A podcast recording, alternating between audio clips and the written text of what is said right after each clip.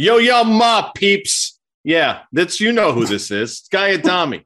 Thursday, April 21st, market call. Joined as always by Dan Nathan. Just a few minutes.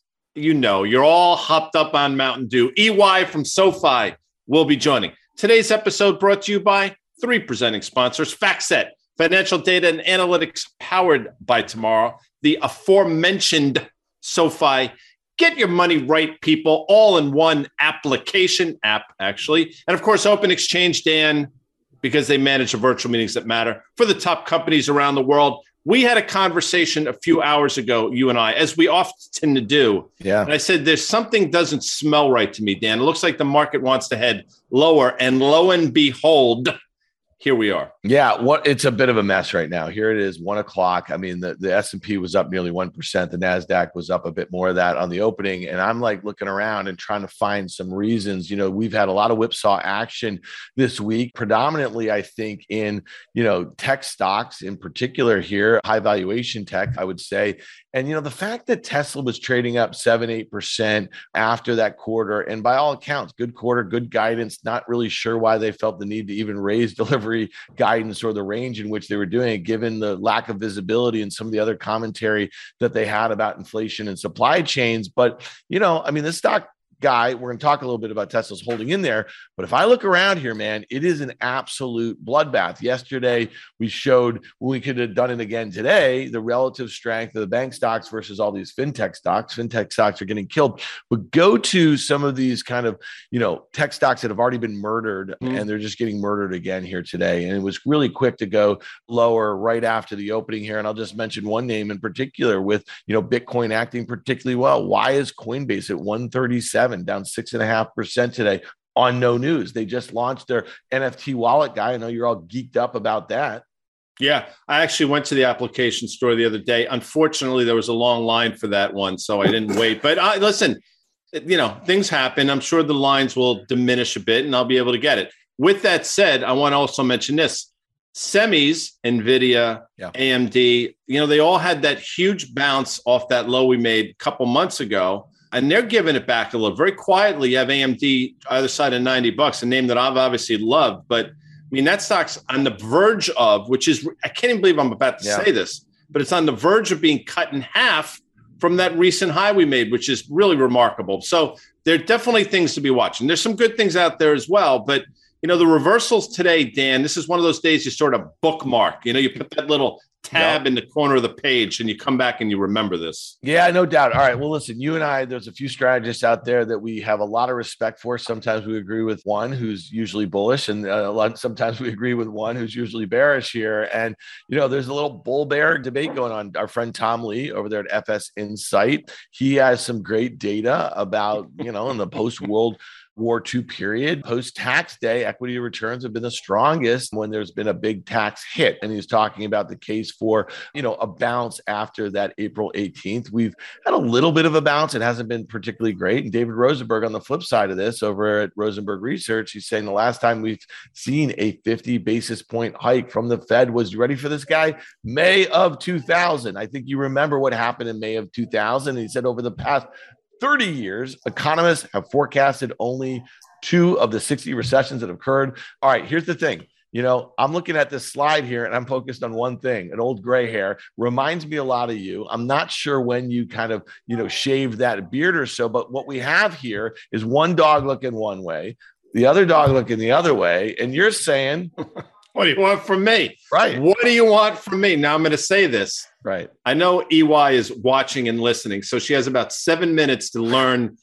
what this painting is and to get back to us. That's our homework assignment. But you know what I've also found, and, and I'm not suggesting it's with either one of these guys. I'm guilty of it as well. But you know, depending on one's dogma, and listen, I say it all the time, I'm predisposed to be look at the glass half empty. You know, I'm always thinking, what's the next shoe to drop? But you can always find depending again on your dogma, data that supports the market going up or the market going down. So I think that's what, to a certain extent, what we're seeing here. I'll say this: price action over the last you know few days has been noteworthy, and I think we should continue to watch it. The S and P has been hanging in there, but again, with the market selling off like this, semis giving it up, resource stocks now giving it up, and reversals in some of these banks. It's just worth watching, Dan. Nathan. Yeah, I was going to ask you, guy. I mean, Alcoa down 16%, percent mm-hmm. letter X down five and a half percent.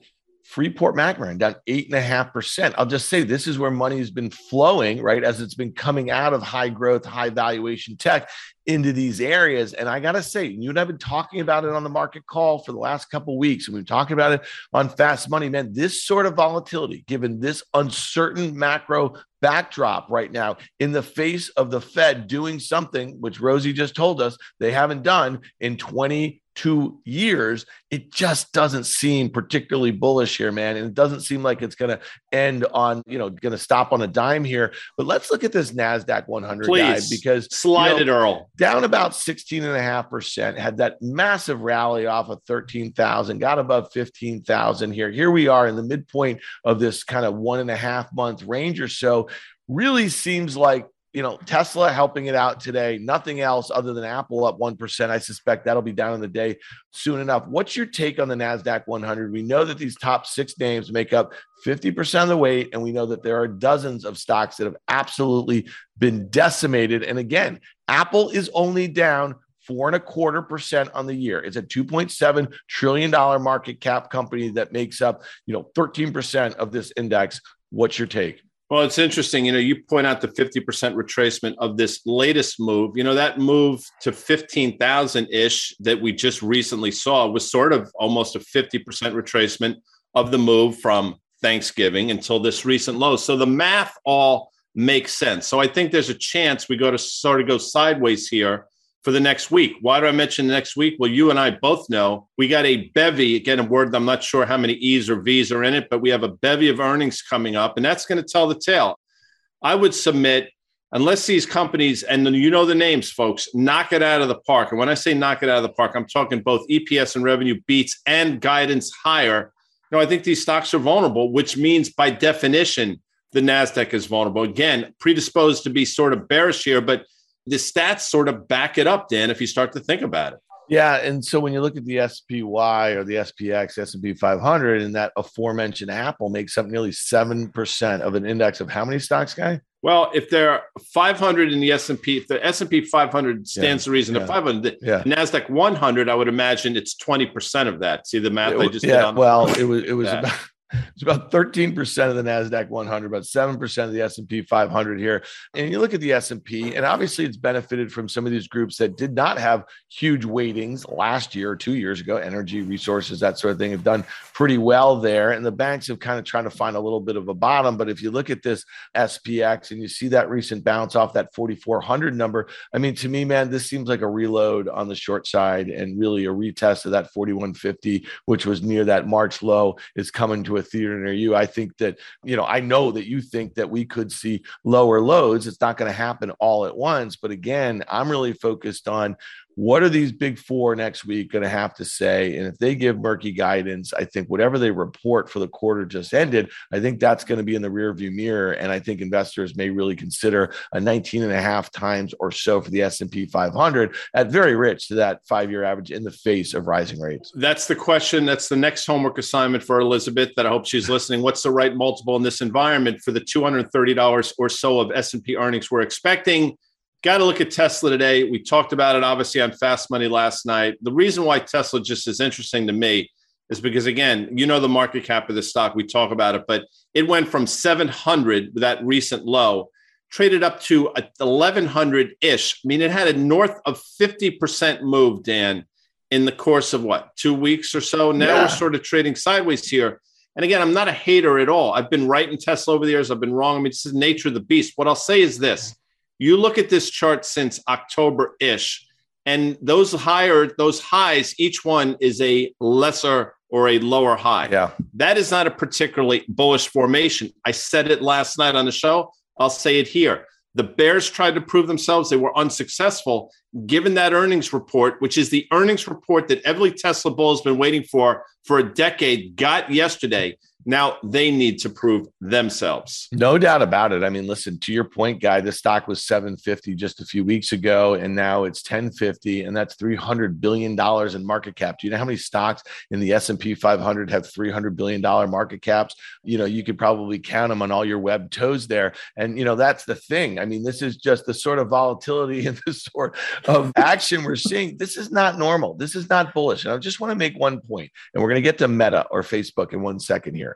But Meta was also a trillion dollar stock in September, and nobody Nobody could have foreseen two consecutive bad quarters here. Everyone loves that management. Everyone loves their their engine of that ad engine and their monopoly there, the duopoly that they have with Google. And when you look at this, Tesla firing all, all cylinders, no one can see what can go wrong here. Obviously, there's plenty of shorts in there. They get decimated every single opportunity the company speaks here of late. But I'll just say this: this is a cult stock. It's not even a meme stock anymore. And every single cult story, every cult stock that I have seen in my 25 years years in the business, they will correct. And there's never been a bigger one than this. All right. Over Fair to enough. Matt. Now, over- hold on. Before yeah. I want to say two things. You mentioned everybody loves the management. I think you were talking about the meta. Yeah. Not me, Squire, no, but I that's know. just, but it's neither here. Now, there's this old saying the cover up is always worse oh. than the oh. crime. Yeah. Dan Nathan, please yeah. continue. Yeah. Well, I think that goes back to the Watergate days. I know that you were interning for Woodward and Bernstein there when you were in law With my web feet. I mean, there's a lot going on in this I know, show. I, but I, you know what? I'm just feeling like I just feel like you're, you're you're feeling strong here, and I feel like you could take a few body blows. That's all I'm saying here. But this no this is a bombshell a little bit, right? Guy from uh, you think? Yeah. I I, I mean, so so the, the Wall Street Journal is basically saying that Meta is you know Sheryl Sandberg, who's supposedly the adult in the room, right? There's just listen, here nor there, all this stuff. She was trying to kind of get a news organization to squash a story about her then boyfriend. And, you know, this is the main line. I mean, Facebook is looking into her actions. She's going to be gone here. And, you know, the stock's down a lot on this. And, you know, to me, the company is going through a major, major pivot here, you know, to the metaverse here. Not that she's particularly useful in, in anything as it relates to that, but she's been helping to run this company for over a decade. So, you know, as far as I'm concerned, this is not good Facebook stock. If we can look at this thing again in September 1st of 2021. This thing was absolutely ripping, and people were asking themselves, how quickly will it get to 2 trillion? You know, mm-hmm. so guy, here we are. It's been cut in half. What's your take? It's been cut in half. Think about that. And that's since last summer. I mean, is that normal? I mean, these, we're going to talk about Netflix obviously in a second as well, but there's nothing normal about this. What's my take? Well, if she stays, again, I have I, I got no dog in this hunt, as yeah. they say. But you know, if they keep her on, I think that's really negative, just in the blowback they're going to get. And if she leaves, quite frankly, I think it's negative.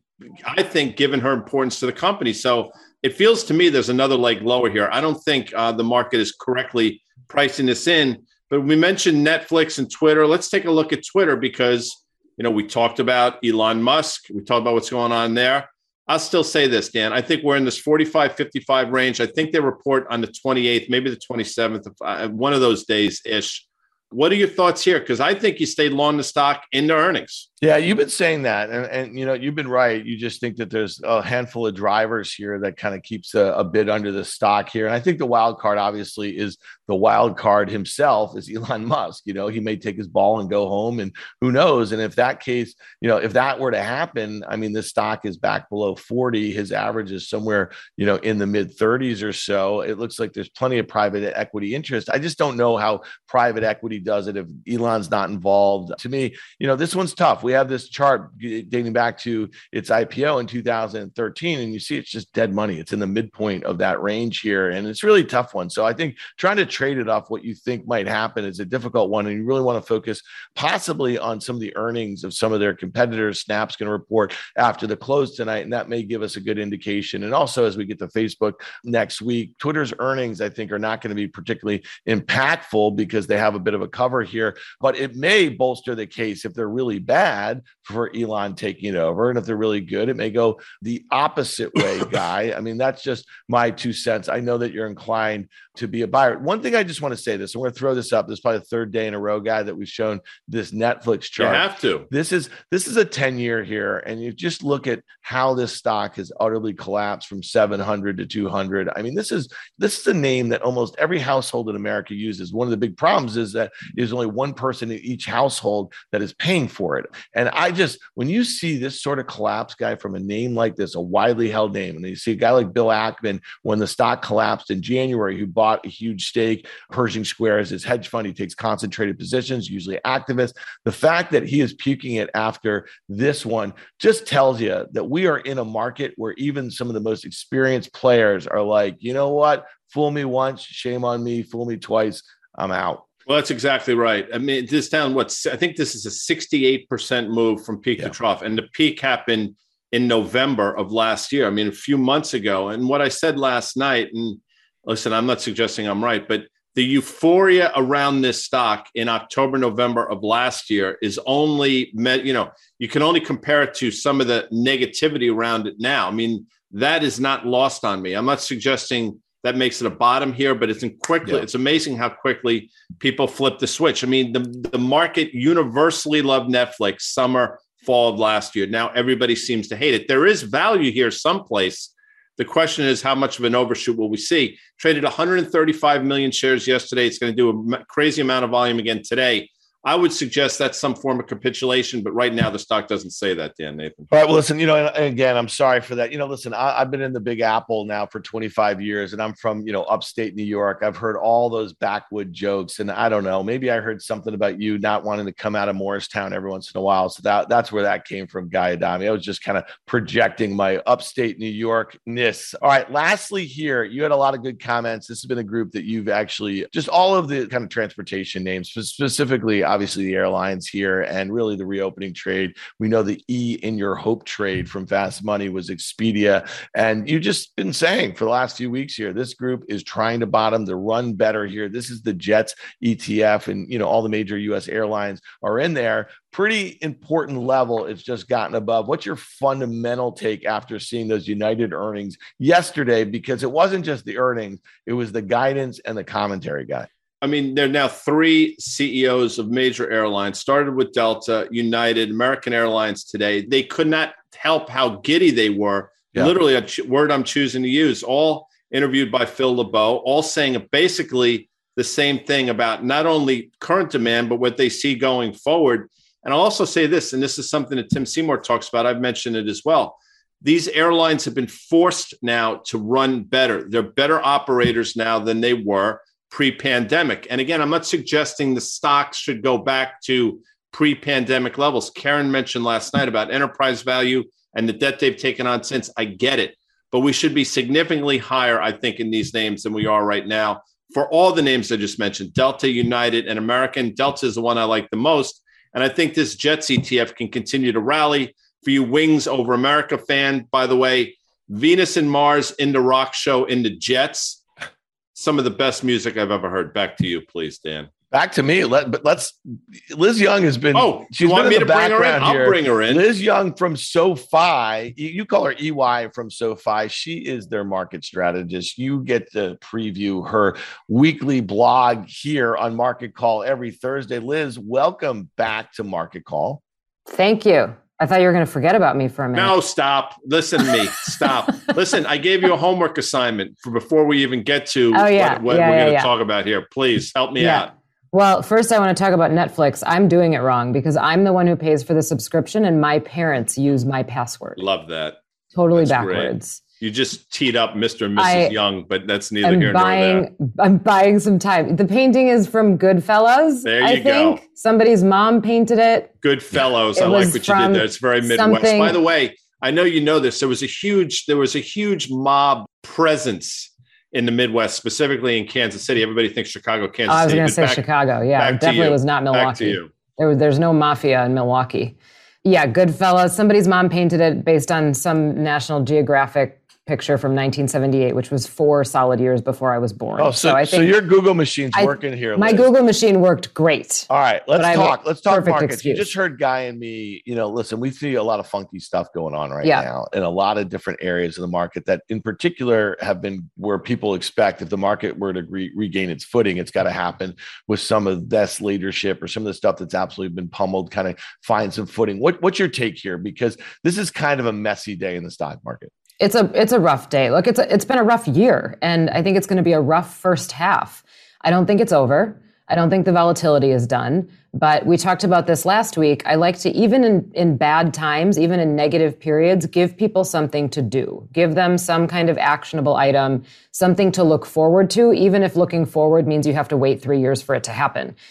So the take right now, and Guy, you asked, you gave me another homework assignment. What's the right multiple on this market if earnings are at 228. Well, that's for the year. If you look at earnings growth for the quarters, first and second quarter are supposed to be kind of underwhelming. Let's call it six to 7% growth. Third and fourth quarter are supposed to be a lot better. You can get up to double digits. You can get 10% growth in both quarters. And that's assuming that those are the actual bogeys that we hit. That's assuming that we don't beat. So mm-hmm. what if earnings end up higher than 228? The five year average is somewhere around 18.7. I'd say we probably can get to that again and that's on the S&P. We got a little below that when we dipped earlier in the year. I think that was oversold. But again, I don't think the volatility is over.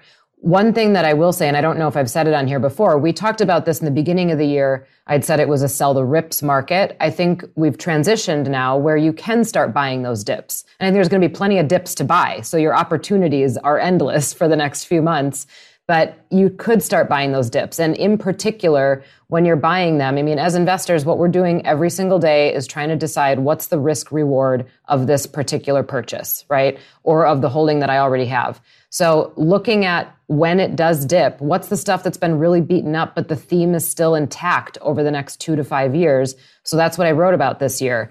Tech is a classic beauty, meaning that there's never going to be a time when I would come on and say, yes, things are bad, but you shouldn't own any tech in your portfolio.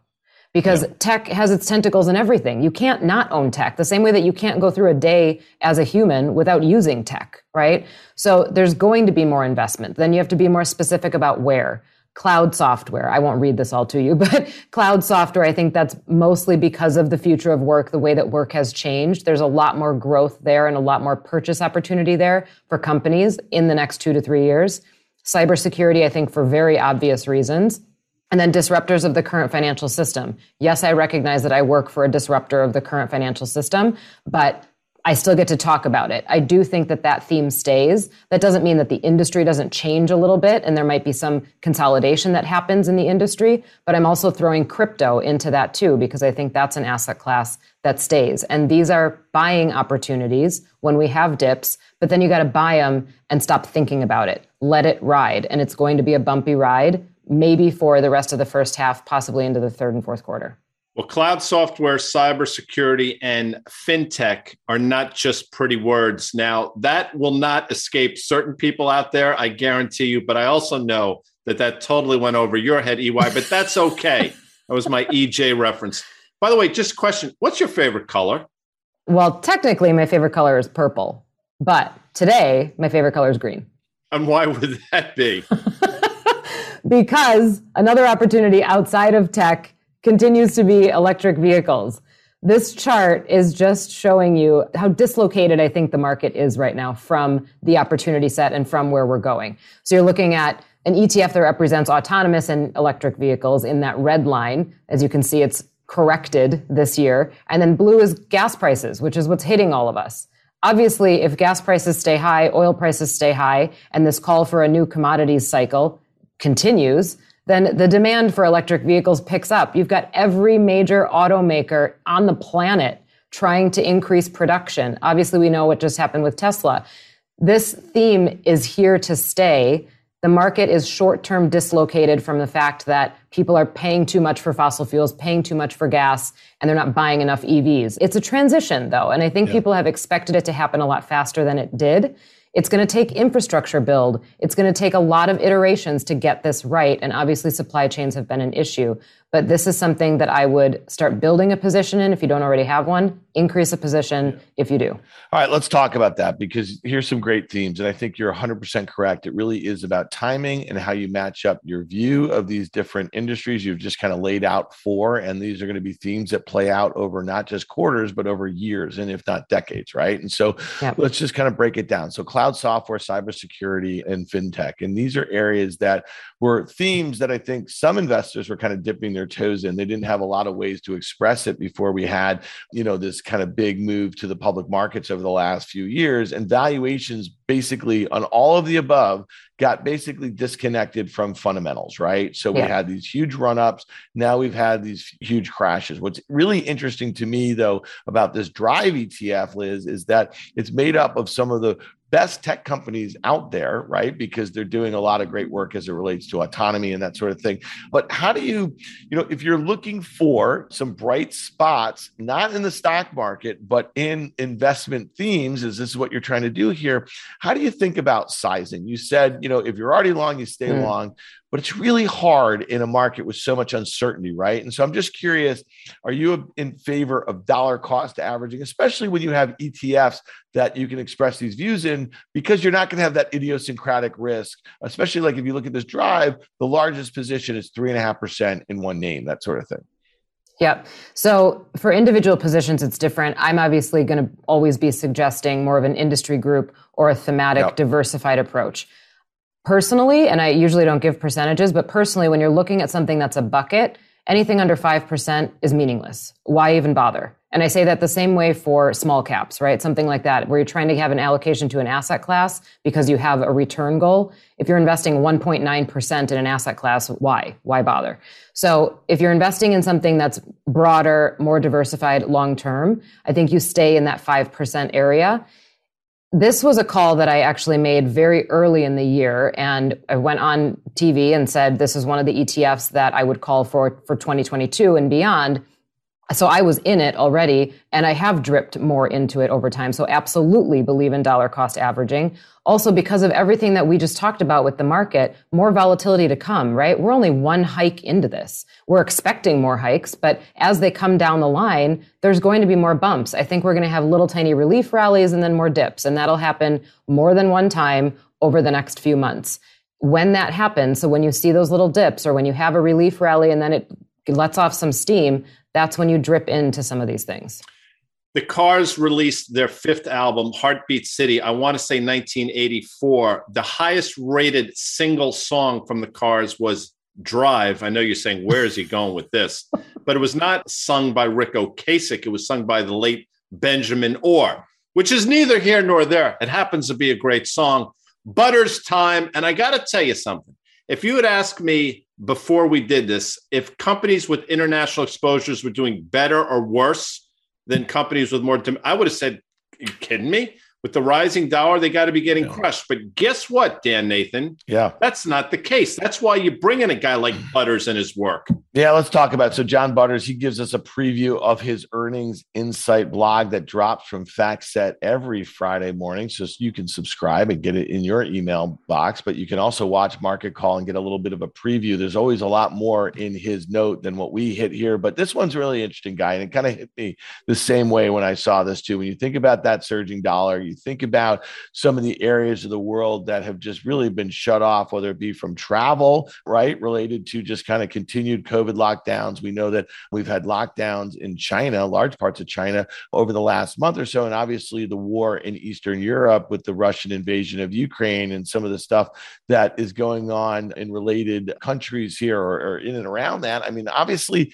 Europe's going to be in a recession in the not so distant future before we are. So this is a kind of a surprising thing. I wonder if this is a bit backward looking. And I would expect when we get through the bulk of Q1 earnings for a lot of US multinationals over the next few weeks, that we're going to hear a lot of uncertainty about this. So it's great that we have a heads up about this, that we've already seen this. It'll be interesting to track. Liz, you know, you just ran us through some sectors here in the US that you're kind of focused on. How do you think about international? It just seems like there's lots and lots of headwinds right now, especially with that surging dollar, especially with interest rates going higher. And then who knows what happens with Europe? Well, I agree. I think Europe will go into a recession at some point this year. We'll find out about it later in the year. The good news is if they get it over with faster, they can rebound faster. In the meantime, something that I think a lot of investors don't realize if you want defensive posturing and you must be invested in Europe, look at dividend paying stocks. I think it's something like 80% of the dividend payers that have a dividend yield above that of the S&P are outside the US. The UK has a ton of dividend paying stocks. So if you're looking for defensive exposure, there's a lot of consumer staples over there. There's a lot of dividend payers over there. And that's where I would be if I had to be in Europe. We can't go on thinking nothing's wrong. But you know what? We also can't go on because we're out of time. I know now you're saying yourself, you know what, guy, you're right. That was a great song. Go to my Spotify playlist. It's one of the 730 songs on it. Just putting it out there. But that's it, people, because we are out of time. That's today's market call. Thank you, our sponsors, FactSet, SoFi, which EY is a huge part of, and of course, Open Exchange. Listen up for more great content from Elizabeth Young. Follow her on Twitter at Liz Young Strat and sign up for SoFi's daily newsletter at sofi.com slash daily to read Liz's articles every Thursday.